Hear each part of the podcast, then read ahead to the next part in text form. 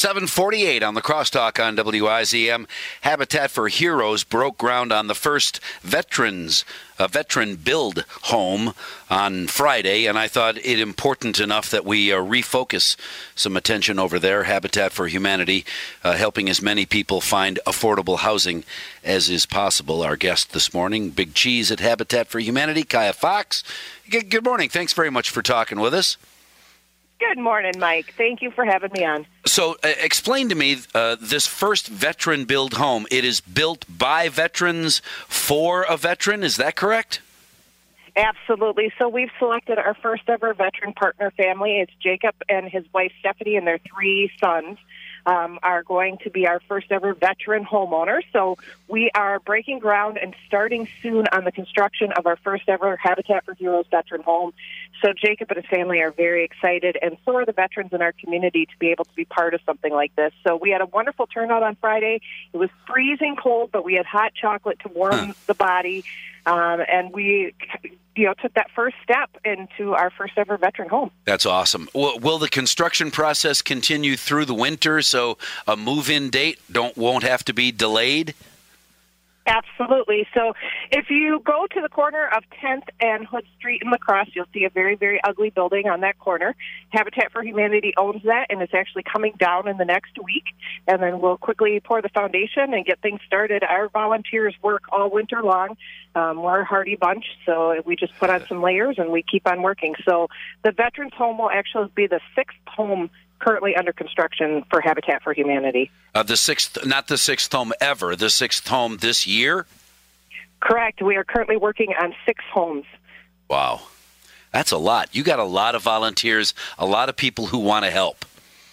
Absolutely. We actually had uh, over a thousand volunteers last year, and they put in over ten thousand volunteer hours. So that just tells you so much about the community that we live in.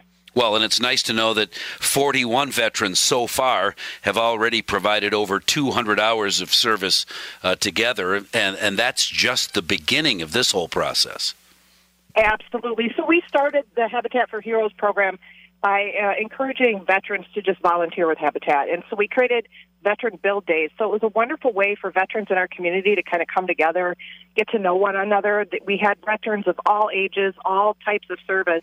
And so they were able to just come together on a Habitat Build site and meet other veterans. And then we're going to work with the veterans that have already helped us and then reach out to the community uh, to get additional veterans to come with us and build this home.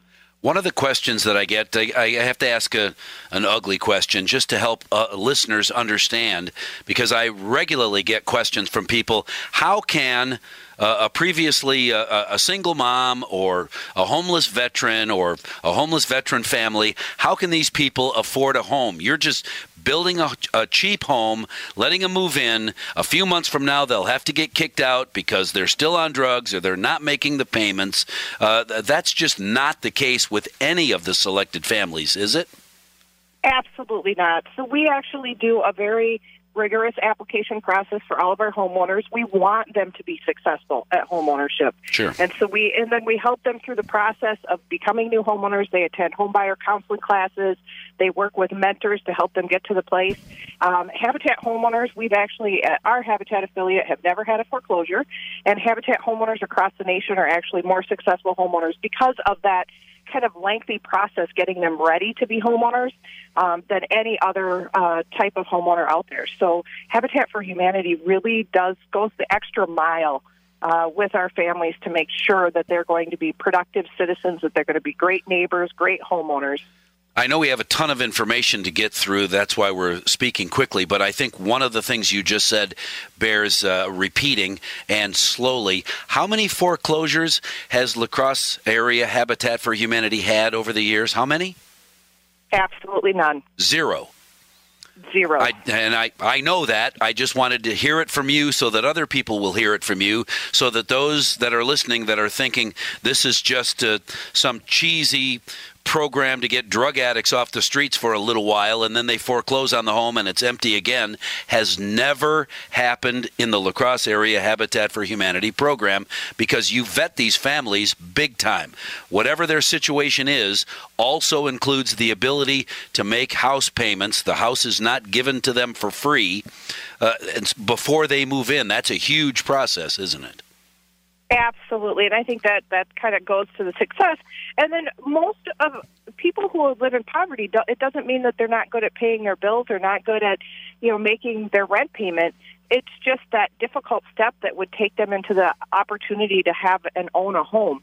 And so Habitat provides that hand up, not that hand out in order to get them to a place that maybe they would never would have been able to get to. So to build equity and have a safe place for their children is what Habitat for Humanity offers. Sure, and I speak to people all the time who uh, find themselves for a, a very unfortunate, whatever the reason is, on hard times, and sometimes that turns into I lost my home. Uh, they're not stupid. They're not on drugs. They don't have issues. They're unemployed and uh, unemployed for uh, an extended period of time, and that caused a change in their life. But they are still, mm-hmm. with a little help, ready to get right back into the world. Absolutely. And we work with our homeowners for things to save for those rainy day situations. So if if you're laid off for a period of time or you get injured at work, what can we do to make sure that you still can make your house payment, um, that you can pay your bills? So we work really hard with them from the very beginning on saving money um, for those kind of bad situations or sure. uh, unexpected expenses. And so we really try hard um, through this process and working with the homeowners as they're building the house to set them up for success. Six homes are currently being built by Habitat for Humanity in the community right now. Uh, have you got next? What's next on your build agenda? Absolutely. So 2020 is just around the corner. So we're already looking at what we're going to be building next year. Uh, we actually got some, some funding from Thrivent Financial. Um, we're going to be building a faith build house in 2020. So we're going to be working with our local faith community to help build a home.